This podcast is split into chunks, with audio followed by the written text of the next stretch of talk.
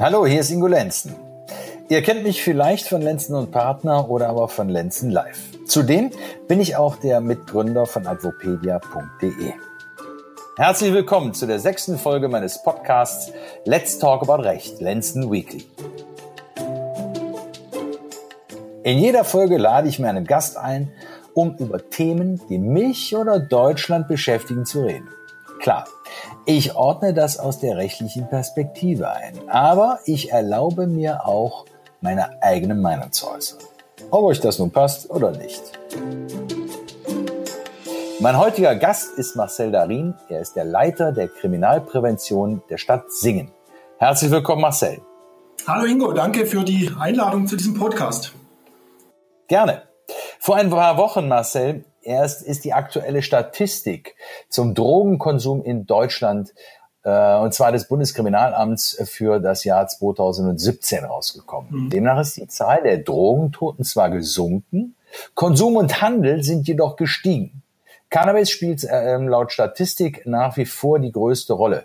Die Polizei hat im letzten Jahr fast 199.000 Delikte verfolgt. Mhm. Wäre Cannabis legal, gäbe es weniger Delikte. Ist das die Lösung? Was meinst du dazu? Uh, da steigst natürlich gleich mit der heikelsten Frage ein. Ne? Also erstmal zu den Zahlen. Also Singen ist ja in Baden-Württemberg am wunderschönen Bodensee gelegen, fünf Kilometer Luftlinie. Äh, und da sehen die Zahlen, ähm, was die äh, Drogentoten angeht, ähnlich. Also wir haben hier im, im, im Landkreis keine Drogentoten. Die Zahl für Baden-Württemberg habe ich jetzt gar nicht präsent, aber sie ist auch äh, rückläufig, das auf alle Fälle. Okay. Äh, und das, was du gesagt hast mit der Zunahme des, des, des Cannabiskonsums, das können wir hier bestätigen. Auch die Amphetamine wie, wie Speed, äh, wie Kokain ist wieder auf dem Vormarsch. Also da gibt es eine, eine, eine ziemliche Steigerung. Das kann man sowohl für Baden-Württemberg als auch für den Landkreis Konstanz, den Singen liegt, und auch für die Stadt Singen. Das Singen hat rund 50.000 Einwohner. Das kann, kann, muss ich leider bestätigen. Ähm, wobei die, die Diskussion mit der Legalisierung, das ist natürlich eine ganz, eine ganz weite, die kann ich ja nicht in einem Satz beantworten. Ich denke, ähm, eine Legalisierung. Beschränken wir uns doch erstmal, Marcel, beschränken wir uns doch erstmal auf Cannabis. Genau. Ich glaube, das ist einfacher, so eine Diskussion zu führen, nicht? Genau. Weil wir kennen ja alle Leute, die, äh, die Konsumenten sind ähm, Im jüngeren Freundeskreis ist es ja mittlerweile fast üblich, genau. äh, dass alle äh, das Zeugs irgendwann mal probiert haben. Also ich muss für meinen Part äh, gestehen, ich habe es noch nie probiert. Mhm. Äh, ich bin, glaube ich, einer der letzten Mohikaner, mhm. Äh, aber ich bleibe auch dabei. Mhm. Aber bei den anderen ist es normal. Und äh, das sind ja Leute, die sind eigentlich nicht kriminell. Mhm. So, aber sie werden kriminalisiert dadurch, dass die Staatsanwaltschaft und die Polizei dem Ganzen nachgeht. Ganz genau. Also bei mir ist es ein bisschen anders. Wir sind ein ähnlicher Jahrgang, Ingo. Ähm, ich verrate jetzt nicht unser Alter. Äh, also rund 50 Jahre. Bei, bei mir, mir, weiß es jeder. Okay, bei dir, also ich bin 53. Also mein Konsum, der liegt, der letzte Konsum, der liegt ungefähr 32 Jahre zurück. So, jetzt reden wir aber von einer ganz anderen Zeit. Ja. In diesen über 30 Jahren hat sich ganz viel getan. Also Experten sagen, dass wenn wir beim Cannabis bleiben, die Wirkung heute 10 bis 20 Mal größer ist wie damals. Und äh, ich habe damals mäßig gekifft, hatte aber äh, im Umfeld einfach auch äh, Freunde, Bekannte, die mehr gekifft haben und tatsächlich auch die Erfahrung gemacht, äh, damals schon äh, nochmal, die Wirkung war damals 10 bis 20 Mal geringer. Schon damals habe ich die Erfahrung gemacht, dass es einige Freunde einfach, wir haben damals gesagt, die sind auf dem Ewigen, also die kamen nicht mehr weg von dem Trip und die sind bis heute in äh, psychiatrischer Behandlung, in, in, in, in betreutem Wohnen, in, in Kliniken, werden bis heute dort betreut und das äh, ist natürlich traurig. Und wenn wir jetzt davon reden, eben, dass die Wirkung sich äh, äh verzehn, ver, verzwanzigfacht hat, dann kann man sich ausmalen, was es für eine Wirkung hat. Und dazu kommt, Ingo, stell mir bitte Fragen, wenn ich zu, zu viel rede.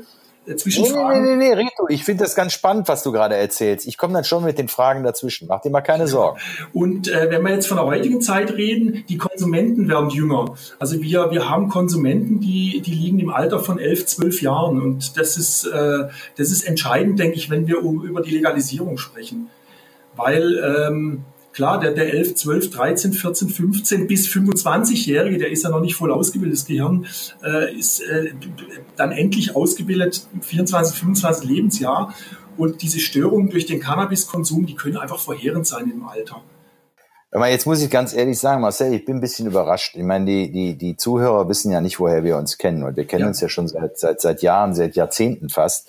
Und zwar warst du ja damals in Stockach der Stadtjugendpfleger. Und für mich genau. bist du eigentlich einer von den Geistern, ähm, die da sehr, sehr liberal ja. eigentlich geeicht sind. Deshalb wundert mich jetzt, dass du eigentlich schon in deinen Eröffnungsstatements kundtust, äh, dass du kein Freund von Cannabiskonsum bist. Verstehe ich dich da richtig? Nee, nee, nee, nee, nee. Also ich denke, ich bin kein Feind von Cannabis, also ich konsumiere heute nicht mehr. Ja. Das hängt aber damit zusammen, dass einfach äh, das Rauchen finde ich, finde ich insgesamt nicht gut. Ich könnte es auch anders konsumieren, aber das war natürlich damals ein Ritual.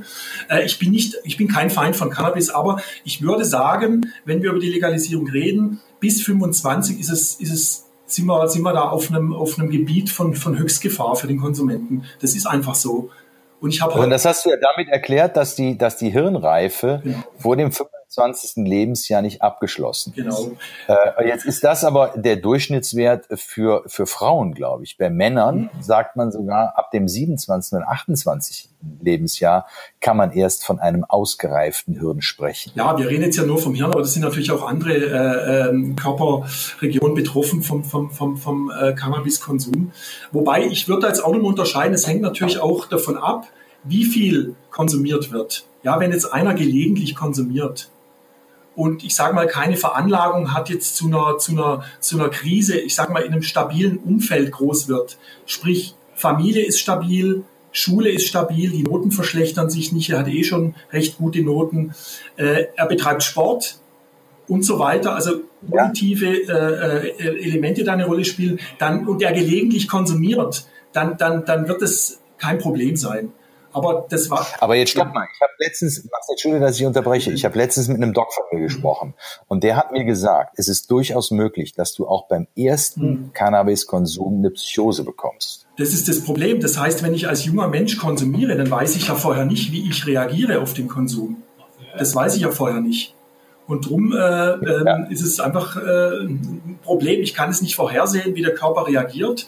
Und ob ich eine Veranlagung habe für Psychosen, kann ich auch nicht vorhersehen. Und drum ist es, also es ist richtig, schon das, das, der erste Konsum von, von Cannabis kann schon eine Psychose auslösen. Die kann anhalten. Also dann ist doch ja, die kann anhalten und, und, und da ist doch für mich jetzt der Punkt schon relativ deutlich. Wenn etwas so gesundheitsgefährdend sein kann für Jugendliche, dann darf ich doch auf gar keinen Fall hingehen und sagen, wir legalisieren Cannabis. Richtig. Genau, genau. Also ich, ich wäre für eine Lösung, aber das ist natürlich schwer umzusetzen. Ähm, Legalisierung, sage ich mal, ab 25.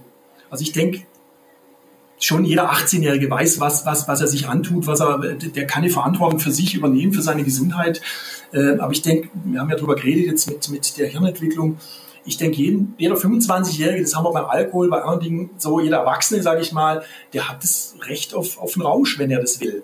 Wenn er sich bewusst ist, was es für Konsequenzen hat, wenn er sein Umfeld nicht belastet, da werden wir nachher auch noch drauf kommen, dann, äh, wenn es um, um, um, Führerschein geht, um, um ähm, Fahrerlaubnis, also sprich äh, Konsum im Straßenverkehr, das ein No-Go ist, das nehme ich schon natürlich äh, zuvor. Äh, ähm, da muss man auch, das muss man einfach alles beachten. Ne? Ähm, aber ich denke, ein 25-Jähriger, der weiß, was er tut, was er macht, was für Konsequenzen hat, der soll von mir aus konsumieren. Das ist doch überhaupt kein Thema. So, und, und, und was ist da mit den ganzen Jugendlichen? Weißt du, also, ich meine, wir haben ja die Jugendszene, die, die kifft ohne Ende. Also, wenn ich mir das hier im Bodenseegebiet angucke, an den Schulen mir das anschaue, dann kann ich sagen, also das Gros der Jugendlichen hat irgendwann einen Joint in der Hand gehabt. Und eine ganze, ganze Menge von den Kids, äh, die, die ziehen jeden Abend. Ja, das ist leider so. Also die, die meisten deutschen Teenager, das im Bodenseeraum genauso, haben heute problemlos Zugang zu Marihuana, zu, zu, zu Cannabis. Äh, das heißt, wer, wer, wer, wer kiffen will, der, der, der, der kifft. Das war aber damals schon so und das ist äh, heute leider immer noch so. Aber wie gesagt, das sind halt die, die, die ganz Jungen, die da jetzt auch ähm, Spaß dran finden. Und, und das ist einfach das, das, das Riesenproblem. Und ähm, ähm, Kannst du, kannst du schon Auswirkungen auf unsere Gesellschaft da beobachten? Also wie das zum Beispiel ist mit den Schulabsolventen, äh, die vor drei, vier Jahren von der Schule abgegangen sind, entweder mit der mittleren Reife oder mit einem Abitur, äh, was aus denen geworden ist, also was aus diesen strengen Kiffern geworden ist?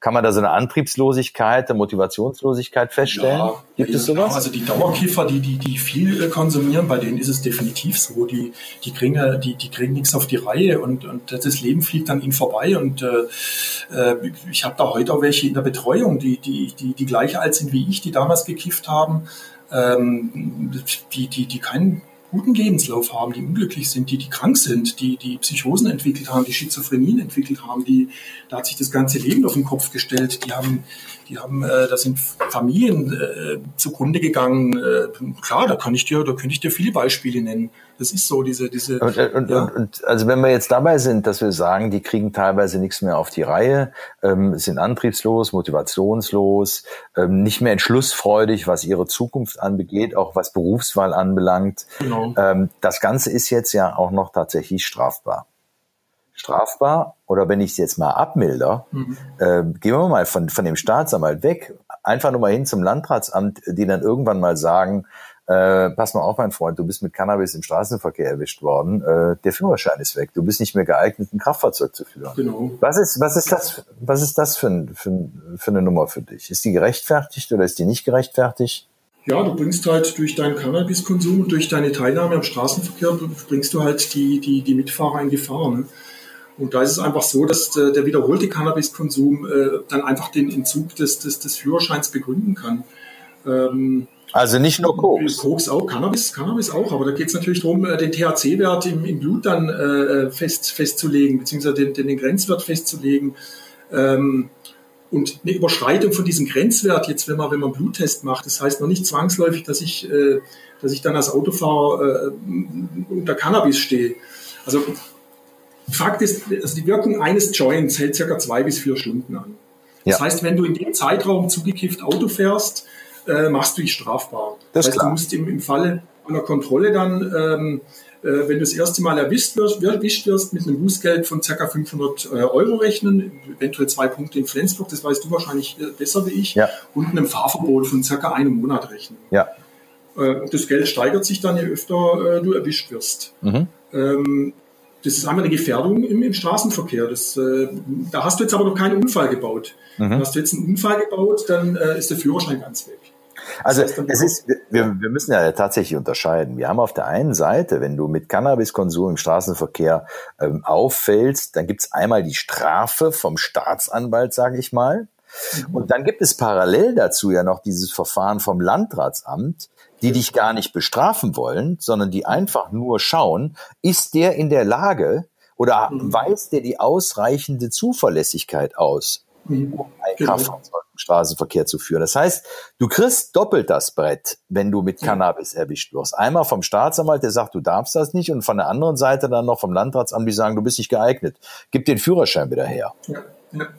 Ja, ja, ich meine, das ist natürlich eine gute, eine gute Strategie, das ist ja beim Alkohol genauso. So, so, so, so, so ähm, äh, reden wir auch mit den Jugendlichen, wenn es um Alkohol und, und um Cannabiskonsum geht, dass wir sagen, äh, ihr, ihr, ihr, ihr bringt euren Führerschein in Gefahr. Das heißt, es gibt eine, Meldung, eine Meldung beim, beim Landratsamt und das kann sein, dass sich äh, zum einen, wenn ihr den Führerschein machen wollt, dass sich das verzögert, dass ihr vielleicht ohne Prüfung euch unterziehen müsst. Und das wirkt bei den Jugendlichen. Also beim Alkohol hat das wahnsinnig gewirkt, beim Cannabis wird das auch wirken, äh, dass man damit einfach droht, äh, passt auf mit eurem Konsum. Sonst kann es sein, äh, weil die wollen alle einen Führerschein, die wollen alle mobil sein, leben hier relativ ländlich, da sowieso. Ähm, und dann kann es halt sein, äh, dass sich gerade beim Fahranfänger dann die, die Strafen äh, verlängern und äh, die Probezeit sich zum Beispiel automatisch auf vier Jahre verlängert ähm, und dass sie noch ein Aufbauseminar besuchen müssen, das sie selber bezahlen müssen. Das kostet zwischen 250 und 400 Euro. Ähm, und ähm, ja, und die müssen einfach damit rechnen, dass sie hinterher, auch wenn sie das ganze Prozedere durchlaufen haben, immer wieder kontrolliert werden. Das, äh, Aber was macht, was macht ihr denn als Stadt mhm. ähm, so an Aufklärungsarbeit? Was betreibt ihr da? Wie, wie unterstützt ihr die Jugendlichen? Weil ich denke mal, einem 16-Jährigen, dem ist gar nicht bewusst, wenn er kifft, dass er irgendwann mal Probleme mit seinem Führerschein bekommen kann. Ja. Also das ist ganz wichtig, da sprichst du einen ganz guten Punkt an. Also wir sind eigentlich eher für Prävention als für Verbote. Also wir gehen zum Beispiel mit einem Ex-Junkie in die Schulen machen dort Workshops, wo er über seinen Drogenkonsum äh, spricht. Äh, er ging jetzt natürlich über den Cannabiskonsum hinaus. Er war äh, damals, äh, als, als Singen ja auch bekannt war als die Drogenstadt in, in, in ganz Deutschland nach Frankfurt, war er einer der, der, der Konsumenten hier, der auch viele Freunde verloren hat, die sich dann sogenannten goldenen Schuss gesetzt haben. Das war so die Zeit dann auch wie mit, äh, mit, ähm, mit dem Film äh, Wir Kinder vom Bahnhof Zoo. Äh, und dem, mit dem gehen wir die Schulen und dann aber auch noch mit einem Fachmann von der Drogenberatungsstelle, sodass äh, die jetzt nicht nur die Seite hören von den Konsumenten. Jetzt können wir natürlich sagen, der, der könnte das ja verharmlosen, das tut er gewiss nicht. Also der sagt heute noch, er, ist, er hat im Prinzip keinen Tag, wo er richtig glücklich ist. Er denkt immer an seinen Konsum. Äh, er hat ja auch verschiedene Krankheiten durch den Konsum. Also das äh, ist nicht so, dass man, dass die Botschaft drüber kommt, hey, konsumiere, solange du willst, du kannst aufhören und dann äh, kannst ein neues Leben beginnen und alles ist wieder easy. Also so ist es nicht. Also der, der, ähm, der hat bis heute damit zu kämpfen, obwohl sein, ähm, ja. Äh, der ist seit, seit über 20 Jahren clean. Äh, und das machen wir. Wir machen Präventionsveranstaltungen an Schulen.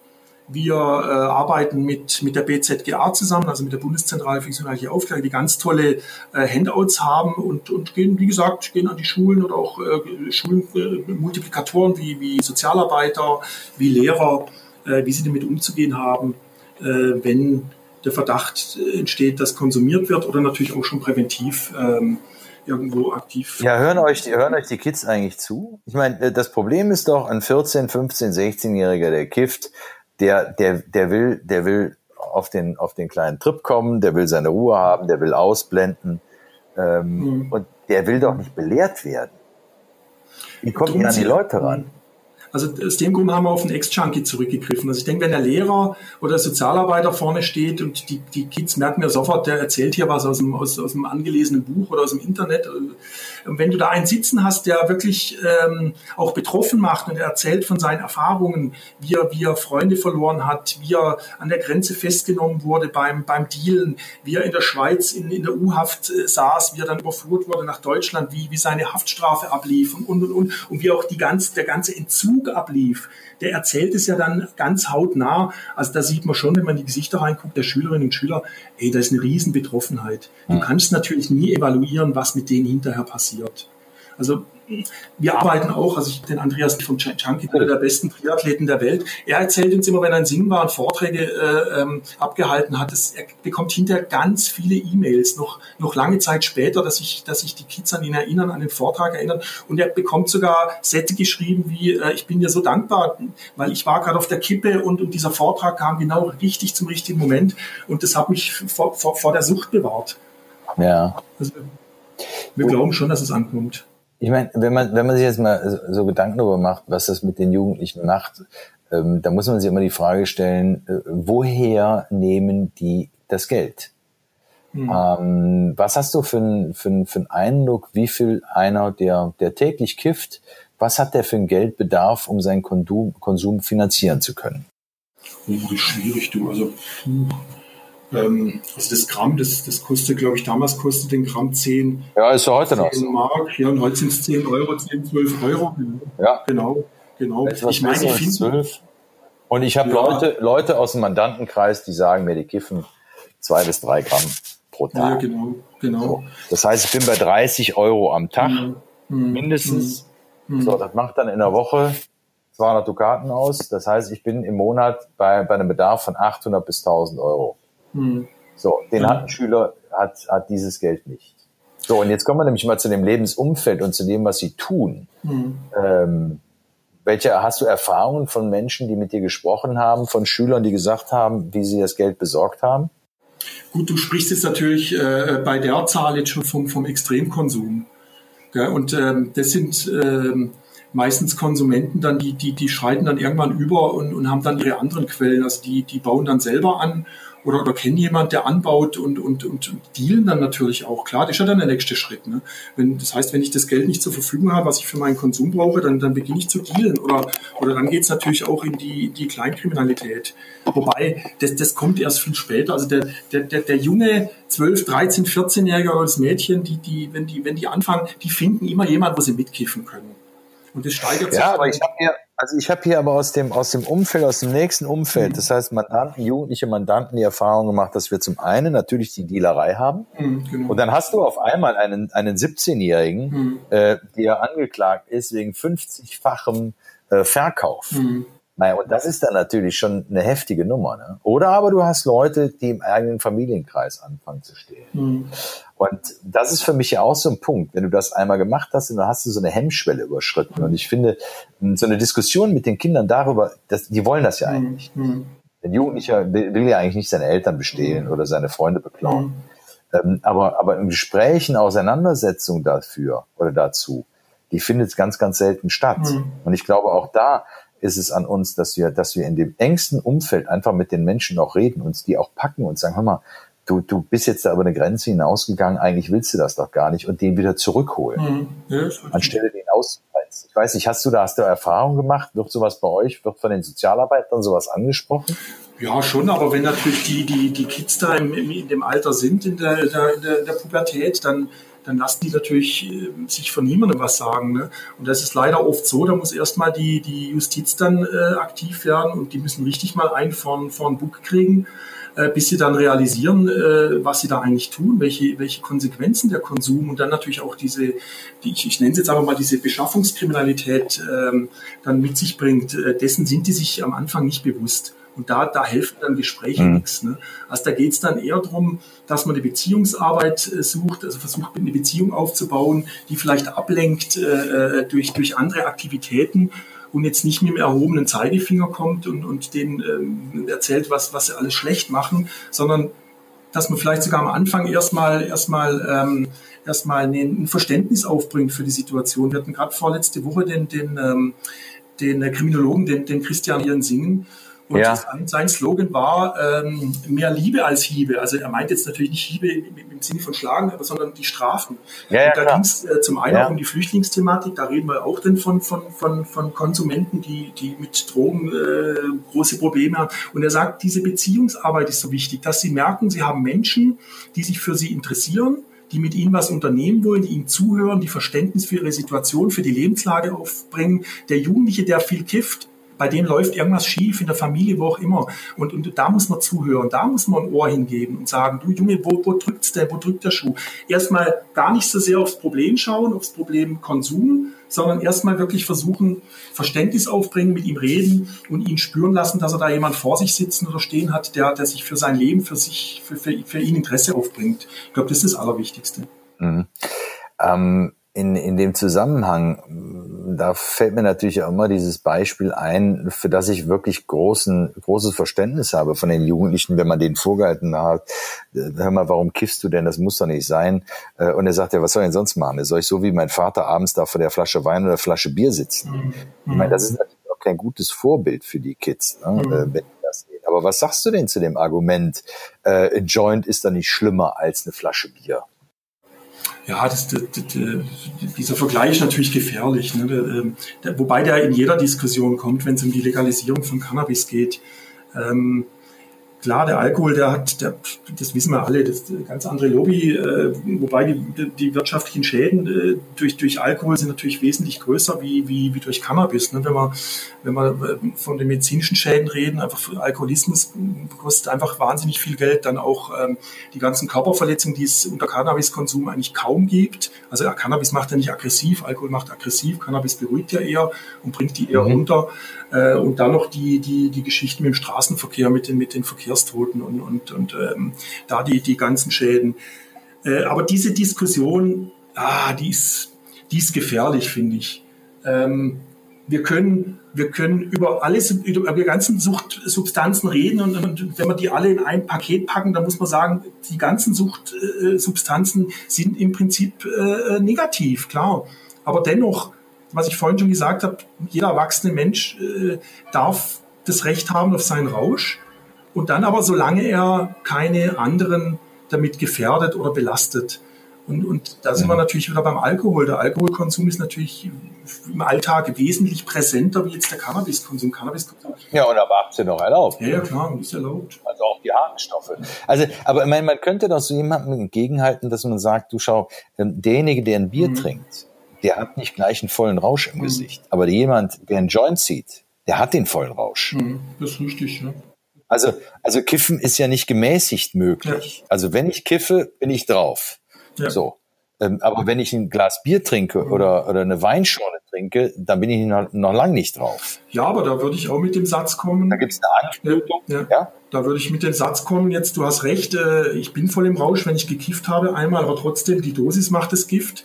Und da jetzt über einen längeren Zeitraum gesehen und aber wieder das Alter berücksichtigend, wenn ich ab und zu ein Bier trinke, auch mal zwei am Abend und vielleicht drei, vier Tage in der Woche äh, konsumfrei bin, beim Alkohol jetzt. Ja. Wenn ich das Gleiche tue in einem gewissen Alter mit dem Cannabis, sagen wir mal, ich, ich kiff zwei bis drei Mal im Monat gemäßigt und äh, bereite es aber vor, also sprich, ich bringe mich nicht in eine Situation, wo ich nachher Auto fahren muss und das gleiche gilt beim Alkohol, dann denke ich, ist es, wenn ich ein gesunder Mensch bin, keine äh, äh, Veranlagung für Psychose oder Herzerkrankung, andere organische Erkrankungen haben, dann ist es doch völlig in Ordnung. Also ich spreche jetzt nochmal, nicht, dass ihr mich missversteht. Ich spreche, ich rede immer von der Altersgrenze 25 plus.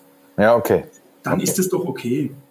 Also dann haben wir ja eigentlich auch ein Ergebnis von unserer Diskussion, ähm, dass du sagst, ja, ähm, ab 25 sollte man es legalisieren. Man müsste sich natürlich mal Gedanken darüber machen, äh, wie man das gesetzlich fasst. Genau. Ähm, ich ich habe heute, heute in den Nachrichten gehört, äh, dass die Drogenbeauftragte der Bundesregierung, die Frau Mortler, mhm. äh, sich dafür ausspricht, dass man bundesweit eine ein, äh, einheitliche Regelung findet, ab welchem ähm, ab welcher Menge äh, von Cannabis-Besitz äh, Einstellungen gerechtfertigt sein sollen. Mhm. Und wenn ich recht entsinne, sprach man da von 10 bis 15 Gramm. Was sagst du denn dazu? Ich meine, das ist ja ein Wandel, äh, dass man auf einmal sagt, derjenige, der 10 Gramm äh, Cannabis dabei hat, äh, für den soll bundesweit die Möglichkeit bestehen, dass das Verfahren eingestellt wird. Mhm. Mhm. Ich weiß jetzt nicht, ob das nur einmal gemeint war oder, oder mehrfach, aber ich meine, das riecht ja schon äh, sehr stark nach einer aufkeimenden Legalisierung. Mhm, das ist richtig, ja. Und äh, also klar, von Eigenbedarf kann man da jetzt nicht mehr reden. Du hast vorhin von zwei, drei Gramm pro Tag gesprochen, zehn Gramm natürlich ja. dann, dann, mehr. Klar, aber da gibt es natürlich keine Vereinheitlichung. Klar, wir leben ja noch äh, hier an der Grenze zur Schweiz, wo es quasi geduldet wird. bei uns ist es ja inzwischen auch so, wenn du mit zwei, drei Gramm erwischt wirst hier, äh, da passiert meines Wissens nach noch nicht viel. Ja. Ähm, und wir hatten ja 2008, das war ja für uns alle überraschend, die, diese, dieses Volksbegehren in der Schweiz. Also die Schweiz liegt äh, 20 Kilometer von Singen entfernt. Äh, da dachten wir schon, gut, jetzt wird es legalisiert in der Schweiz, also durch das Volksbegehren. Und dann, dann, dann haben wir natürlich die Problematik, dass wir dann die, die, die ganzen, äh, ganzen Kiefer dann äh, nach Zürich fahren, nach Schaffhausen fahren, dort äh, dann den Stoff sich besorgen, hier dealen. Und überraschend war ja, äh, über 65 Prozent der Schweizer haben es abgelehnt, die Legalisierung. Also ja. das finde ich auch eine Lösung für Deutschland, dass man da äh, ein Volksbegehren macht, eine, eine, eine Bürgerbefragung. Das fände ich, das fände ich nicht schlecht. Und ähm, Prognosen sagen oder würden da jetzt schon sagen, dass, die, dass es ähnlich ausfallen könnte wie in der Schweiz. Also 10 Gramm finde ich zu viel, um auf die Frage nochmal einzugehen. Ja, die, die, gehen sogar, die, gehen sogar, bis 15 Gramm. Ja, ja, ja, ja. ja. Also fändest du, fändest du nicht in Ordnung? Ähm, ich muss ganz ehrlich sagen, ich fände es auch nicht in Ordnung. Ähm, ich habe auch ein Problem mit 6 Gramm. Und ähm, ich finde, wenn man, wenn man beim ersten Mal sagt, okay, Einstellung okay, mhm. ähm, dann sollte man aber eine Grenze da einziehen, wo man sagt, also wenn, wenn einmal der Warnschuss gekommen ist, mhm. dann sollte man beim zweiten Mal ähm, aber vorsichtiger damit sein. Richtig, sodass ja. wir auch immer noch so einen Erziehungsgedanken haben. Ne? Ja. Ich meine, gerade Jugendstrafrecht geht ja darum, dass man sagt, der Erziehungsgedanke bei allem, was wir da tun im Jugendstrafrecht, muss im Vordergrund stehen. Ja. Und wenn ich das erste Mal einstelle bei sechs Gramm, dann ist okay. Ja. Ähm, aber wenn der, wenn er dann zwei oder dreimal erwischt wird, dann muss man ihm schon mal erklären, ähm, was das Ganze auf sich hat. Ja. Was findest du eigentlich? Gibt es für dich so, so, einen Punkt, wo du sagst immer in den Strafverfahren, ähm, da vermisse ich das und das? Ähm, vielleicht als, ähm, als Aufklärungshilfe für die Jugendlichen, ähm, vielleicht irgendeine Idee, die, die du da hast, wo du sagst, das, das fehlt mir eigentlich in so Urteilen für die Jugendlichen? Du, du jetzt, jetzt allgemeines ähm, die, die Strafe auf, auf jedes äh, Delikt muss ja auf dem Fuße folgen und das passiert in Deutschland halt äh, in den meisten Fällen nicht.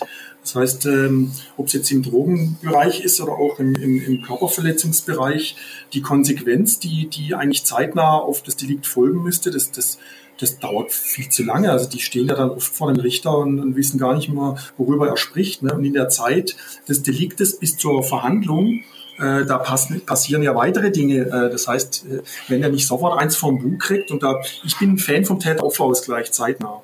Also gerade bei, bei leichten Körperverletzungsdelikten, ich glaube, das wäre sogar eventuell in manchen Fällen von, von Drogenkonsum möglich, äh, dass man, also jetzt nochmal zurück zum Körper, zur Körperverletzung, dass man, dass man den, den äh, Täter sofort mit seiner Tat konfrontiert, auch mit dem Opfer, wenn natürlich das Opfer dann, ähm, dann mit einverstanden ist und dass man da ganz schnell eine Regelung dann hinkriegt. Jetzt sind wir natürlich im anderen Bereich, sind wir bei der Körperverletzung. Ich wollte gerade sagen, wie willst du das denn beim Drogendelikt ja, machen? Wie soll du ja. Täter-Opfer schaffen? Schwierig. Aber mich, es hat sich für Also was mir einfallen, ja? was mir einfallen würde, wäre, dass du sagst, ähm, du machst mit denen mal einen Pflichtbesuch in der Psychiatrie. Ja, gute Idee. Und zwar bei einschlägigen Fällen. Ja.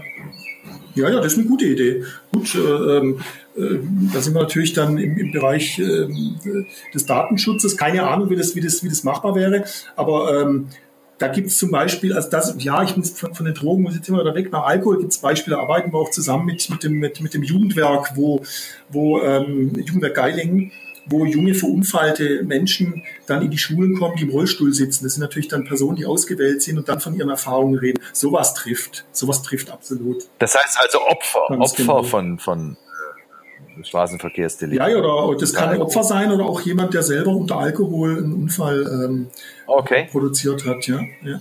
Okay. Da gibt es tolle Beispiele, tolle Menschen, die das dann auch machen, die das auch können.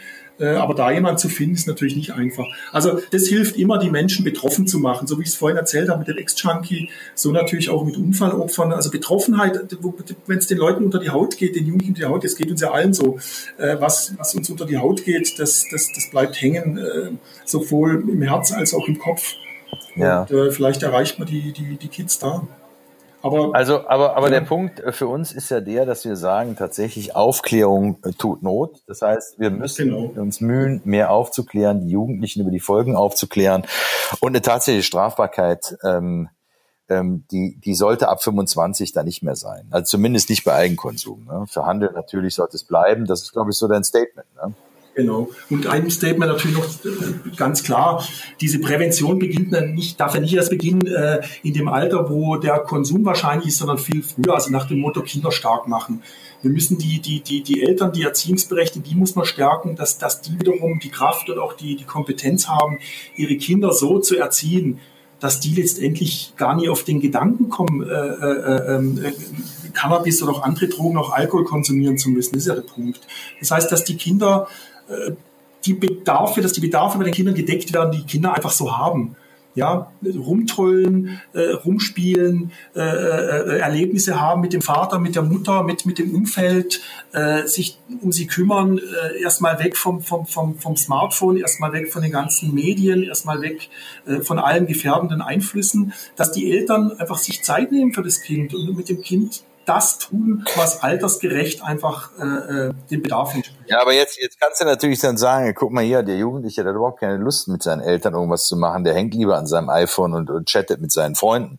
Ich meine, das dürfen wir auch nicht vergessen. Ne? Das ist nur die Frage, wie gehe ich als Elternteil damit um? Also ich glaube, wir müssen über so, einen, so einen großen Begriff wie Liebe ja. ähm, ausgehen. Das heißt, wenn du, wenn du den Kindern Zuneigung gibst, wenn genau. du den Jugendlichen zeigst, dass du sie liebst, ja. ist, glaube ich, schon der erste Punkt erreicht. Ne? Und dann genau. ähm, nicht mit diesem erhobenen Zeigefinger, leg doch jetzt mal dein Handy weg und unterhalte dich mit mir. Genau. Ähm, man muss dieses Gespräch für den Jugendlichen natürlich auch interessant machen, dass er auch Bock hat, sich mit mir zu unterhalten. Ne? Ich kann ja so ein Gespräch nicht aufdrängen. Ja, ja, klar. Aber Ingo, weißt du, wir haben mit vielen Eltern zu tun, die mit sich selber noch nicht fertig sind, also mit jungen Eltern, die, die, die dem Kind halt dann viel zu früh das, das Smartphone in die Hand drücken oder das Tablet oder überhaupt die, die ganzen okay. Medien und sagen, mach du, dann habe ich meine Ruhe. Und, und äh, das geht natürlich nicht. Das ist genau das, was du sagst. Wenn ich dem Kind lange Zeit äh, äh, Zuneigung ähm, entgegenbringe und diesen ganzen Konsum von den Medien, das, das lässt sich ja nicht aufhalten, aber wenn ich das verzögere, so weit wie möglich nach hinten verzögere, dann glaube ich, ist schon viel erreicht. Also ich bin nicht dafür, dass man jetzt die Smartphones abschafft oder so, aber, aber in vielen Fällen wird einfach viel zu früh konsumiert. Und die, diese, diese diese äh, Tendenz ist ja jetzt in allen Bereichen zu sehen. Das ist beim Rauchen so, die, die, die Konsumenten werden immer jünger. Beim Alkoholkonsum ist es so, die Konsumenten werden immer jünger. Äh, Im Bereich auch der neuen Medien, die Konsumenten werden immer jünger. Und jetzt sind wir beim Cannabis, da haben wir es jetzt auch bestätigt, die Konsumenten werden immer jünger. Und die, das, das einfach aufhalten, dass, dass, dass es entweder gar nicht notwendig ist oder wenn, dann einfach umso später, umso besser. Ne? Also nicht in der, in, der, in der Hauptentwicklungsphase des Kindes, des Jugendlichen. So, wenn du sagst, die werden immer jünger, ähm, ja. wo, wo finden wir denn jetzt den Einstieg vom Alter her? Die jungen Drogenkonsumenten bei Cannabis sind wie alt? 11, 12. Ja. Ja. Echt? Also meinst du erst, 11, 12. der Erstkonsum? Ja, ja da gibt es Kinder, die ja, mit 11, 12 schon, schon, schon unterwegs sind. Ja. ja. Also, um die davon abzuhalten, eine Menge Liebe, eine Menge Zuneigung. Ich glaube, das ist das große Credo. Und ab 25 können wir über eine Legalisierung für den Eigenbedarf sprechen. Ja. Darüber reden, ja. Marcel, herzlichen gerne, Dank. Sehr gerne. Ähm, hast du so zum Abschluss irgendwas noch, was du unseren Zuhörern mitgeben willst, wo du sagst, das ist mir noch ganz, ganz wichtig, das will ich noch loswerden? Ja, dass man die, die, die Diskussion jetzt nicht zu verkrampft äh, äh, führt. Äh, klar, das ist, wir reden ja von, von, von der Konsequenz, dass es Tote gibt, Drogentote, Alkoholtote und so weiter. Aber dennoch, ähm, äh, man darf den Spaß am Leben nicht verlieren. Klar ist es natürlich schön. Ich finde Sport einfach geil. Ich finde Sport genial. Da hole ich mir meine, meine Endorphine, mein Adrenalin. Und ich finde Sport für die Kids. Und die sind doch so bewegungsgeil. Also mit den Kindern Sport machen, rausgehen in die Natur, bewegen, bewegen, bewegen. Und ich glaube, dann, dann merken die selber, was für sie das Beste ist, nämlich, nämlich in sich, mit sich, mit der Natur zufrieden sein. Und mit ihrem Körper. So. Das ist ein geiles Statement. Sehr gut. Du Marcel, ich danke dir ganz, ganz herzlich für deine Zeit Sehr gerne. und dafür, dass du mein Gast warst. Wir sehen uns bald wieder, lieber Marcel, und wir uns auch. Wir hören uns auch bald wieder hier beim nächsten Podcast in der nächsten Woche. Ich bedanke mich fürs Zuhören. Auf bald, euer Ingo Lenzen.